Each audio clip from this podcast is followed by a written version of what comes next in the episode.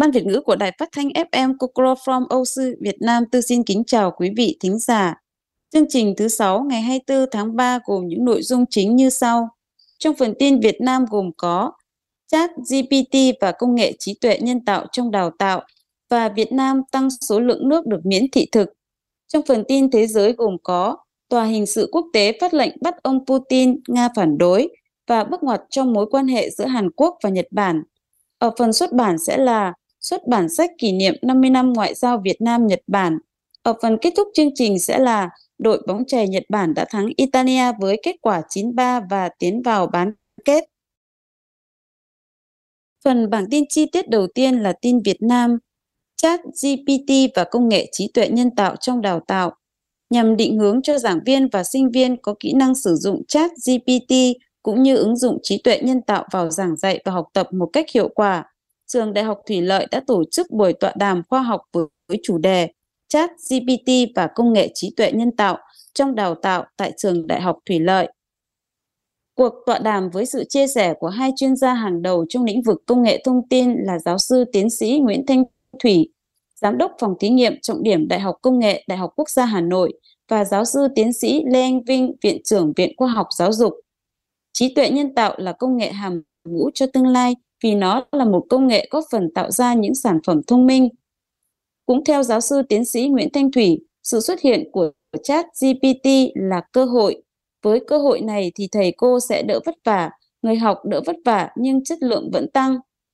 Hãy đi tìm ra chìa khóa để nó đạt được sự đồng thuận theo nghĩa như vậy. Đó chính là bài toán của các nhà quản lý giáo dục.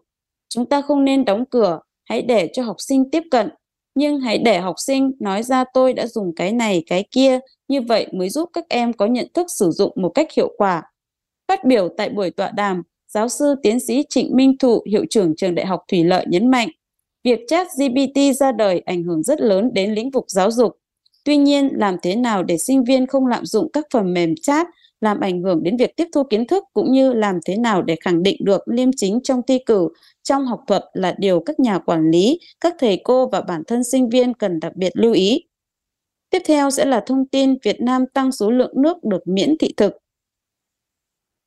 Thẳng thắn nhìn nhận những tồn tại hạn chế, khó khăn, thách thức của ngành du lịch, Thủ tướng Phạm Minh Chính cho rằng để đạt được mục tiêu đến năm 2030, khách du lịch quốc tế đến Việt Nam đạt 47 đến 50 triệu lượt, du lịch đóng góp khoảng 14 đến 15% GDP và nâng tỷ trọng khu vực dịch vụ trong GDP lên trên 50% không phải là dễ. Thủ tướng yêu cầu các bộ, ngành tập trung giả soát, kịp thời cập nhật sửa đổi bổ sung các cơ chế chính sách quy định về du lịch theo hướng đồng bộ, hiện đại và hội nhập, thuận lợi cho khách du lịch cả nội địa và quốc tế, đồng thời nghiên cứu đề xuất các cơ chế giải pháp đột phá để phát triển ngành du lịch, nhất là khai thác các yếu tố riêng có của Việt Nam. Thủ tướng cũng giao việc cho từng bộ, ngành cụ thể như Bộ Văn hóa tiếp tục triển khai thực hiện đề án cơ cấu tại ngành du lịch đáp ứng yêu cầu phát triển thành ngành kinh tế mũi nhọn, tăng cường nghiên cứu thị trường, nắm bắt những xu hướng du lịch mới và phản ứng những chính sách nhanh phù hợp. Bộ Ngoại giao chỉ đạo các cơ quan đại diện ở nước ngoài tích cực chủ động phối hợp với Bộ Văn hóa, tổ chức quảng bá văn hóa du lịch Việt Nam ở nước sở tại.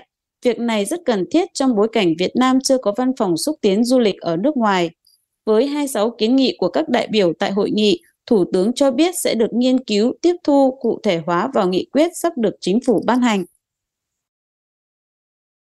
Trong phần tin thế giới gồm có Tòa hình sự quốc tế phát lệnh bắt ông Putin, Nga phản đối.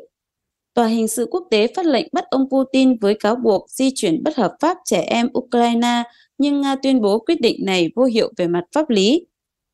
Tòa hình sự quốc tế ngày 17 tháng 3 phát lệnh bắt Tổng thống Putin và ủy viên của Tổng thống Nga phụ trách quyền trẻ em.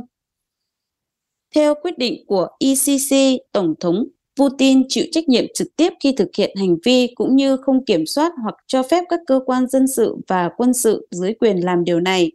Phản ứng với động thái này, phát nguyên Bộ Ngoại giao Nga cho rằng từ quan điểm pháp lý, các quyết định của ICC không có ý nghĩa gì với đất nước chúng tôi. Tổng thống Nga vào ngày 27 tháng 2, quyết định được ICC đưa ra sau cuộc điều tra về cáo buộc Nga phạm tội ác chiến tranh và chống lại loài người liên quan đến quân sự Ukraine điều mà Moscow nhiều lần thú nhận. Nga không công nhận thẩm quyền của ICC, do đó chưa rõ cơ quan này sẽ thực hiện lệnh bắt ra sao. Tổng công bố Ukraine tuyên bố quyết định của ICC là động thái mang tính lịch sử với Ukraine và toàn bộ hệ thống luật pháp quốc tế. Tiếp theo sẽ là bước ngoặt trong mối quan hệ giữa Hàn Quốc và Nhật Bản. Thủ tướng Nhật Bản Fumio Kishida đã ca ngợi cuộc gặp là một bước tiến để xây dựng lại mối quan hệ an ninh và kinh tế của hai quốc gia. Tại cuộc gặp thượng đỉnh với Tổng thống Hàn Quốc, chúng tôi đã nhất trí rằng trong môi trường chiến lược hiện nay, việc củng cố mối quan hệ Nhật Bản-Hàn Quốc là một nhiệm vụ cấp bách. Dựa trên mối quan hệ hữu nghị và hợp tác từ năm 1965, chúng tôi sẽ phát triển hơn nữa quan hệ Nhật Bản-Việt và Hàn Quốc. Trong khi đó, Tổng thống Hàn Quốc đánh giá sự kiện có ý nghĩa đặc biệt đối với người dân hai nước và cho thấy quan hệ Nhật Bản và Hàn Quốc đang có một khởi đầu mới. Như một bước xây dựng lòng tin vài giờ trước khi hội nghị thượng đỉnh bắt đầu, Nhật Bản đã đồng ý dỡ bỏ kiểm soát xuất khẩu với Hàn Quốc. Đối với nước này cũng sẽ rút khiếu lại nên Tổ chức Thương mại Thế giới sau khi các hạn chế được dỡ bỏ. Theo Tổng thống của Hàn Quốc, hai bên sẽ tiếp tục thảo luận về việc khôi phục quy chế thương mại ưu tiên lẫn nhau. Nhật Bản dỡ bỏ hạn chế xuất khẩu đối với ba mặt hàng và Hàn Quốc đã rút đơn kiện lên Tổ chức Thương mại Thế giới Chúng tôi cũng quyết định tiếp tục đối thoại chặt chẽ để nhanh chóng đưa Hàn Quốc và Nhật Bản trở lại danh sách trắng các đối tượng thương mại tin cậy lẫn nhau. Trong phần xuất bản sẽ là sách kỷ niệm 50 năm ngoại giao Việt Nam Nhật Bản. Năm 2023, kỷ niệm 50 năm thiết lập quan hệ ngoại giao Việt Nam Nhật Bản. Quỹ Đô và nhà xuất bản Kim Đồng hợp tác xuất bản cuốn sách Trời lại sáng rồi. Từ năm 1999 với mục đích tăng cường hơn nữa sự hiểu biết về Nhật Bản tại các nước châu Á, Quỹ Daido đã tổ chức thực hiện việc dịch thuật và xuất bản sách đề tài nghiên cứu về chính trị, kinh tế, văn hóa, lịch sử của Nhật Bản sang các thứ tiếng châu Á, trong đó có Việt Nam. Tiểu thuyết Trời lại sáng rồi của tác giả Furukawa Chieko do dịch giả Higuchi Hoa chuyển ngữ sang tiếng Việt là tác phẩm thứ 8 của Quỹ Daido xuất bản tại Việt Nam và là cuốn thứ ba Quỹ Daido hợp tác với nhà sản xuất Kim Đồng. Tiểu thuyết Trời lại sáng rồi viết về cuộc đời nữ doanh nhân vĩ đại Hirooka Asako, nhà sáng lập công ty bảo hiểm nhân thọ Daido. Hirooka Asako là con gái của một gia đình thương gia giàu có. 17 tuổi, bà về làm dâu tiệm đổi tiền Kazimaya nổi tiếng Thời Hirooka Asako sống là giai đoạn nước Nhật trải qua những biến cố lịch sử thăng trầm khốc liệt, đặc biệt về kinh tế với những chuyển động lớn lao. Giao dịch tiền tệ sử dụng bạc ở vùng kinh đô Kyoto và sử dụng vàng ở Edo được hợp nhất làm một. Các tiệm đổi tiền biến mất, thay vào đó là các ngân hàng được thành lập. Khi gia sản đứng trước nguy cơ khách kiệt, bà chủ động khôn khéo và quyết liệt, trèo lái giải quyết khó khăn của gia tộc, nhận về mình những công việc nao tâm khổ tứ, từ đối diện với những khách hàng lẻ đến việc thương thuyết các hàng vay với các lãnh chúa. Bà tham gia trực tiếp các công việc của tiệm từ việc nhỏ, hàng ngày đến việc lớn như xoay chuyển cơ hội kinh doanh. Hirooka Asako là tấm gương về sự bền bỉ, tầm nhìn rộng lớn và bản lĩnh vững vàng trước những cơ hội thử sức đầy kịch tính mà cuộc đời ban cho bà. Khi còn trẻ, bà đã vượt qua bệnh nao phổi chỉ bằng niềm tin không thể chết khi có quá nhiều việc bà cần phải làm. Asako đã nghị lực sống chung đầy dũng cảm với căn bệnh ung thư vú trong nhiều chục năm. Càng khó khăn, bà lại càng lạc quan và tin tưởng vào ý chí của con người.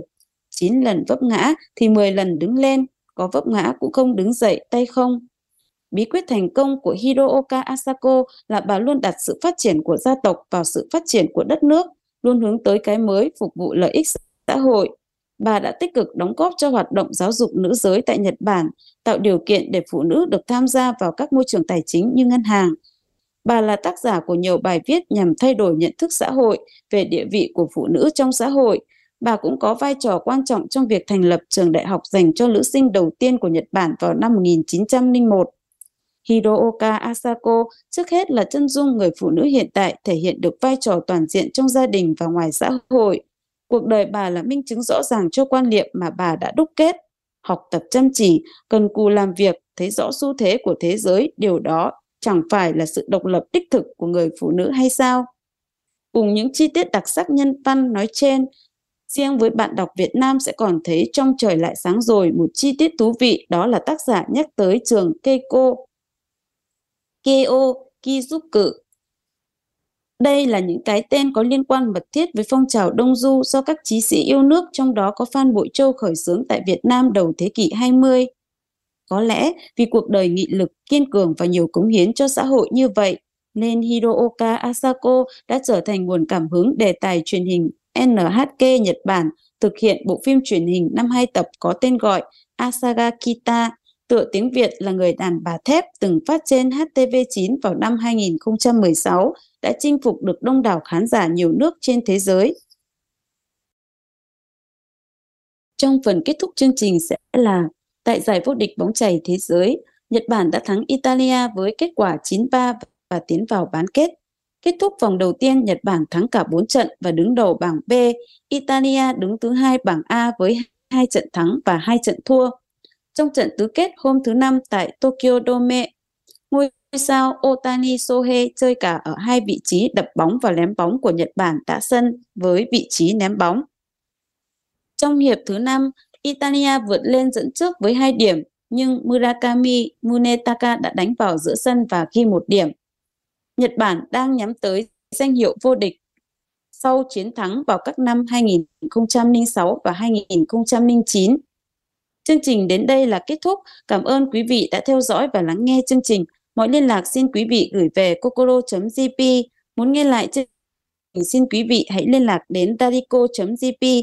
Chào tạm biệt và hẹn gặp lại ở chương trình thứ sáu tuần sau nhé.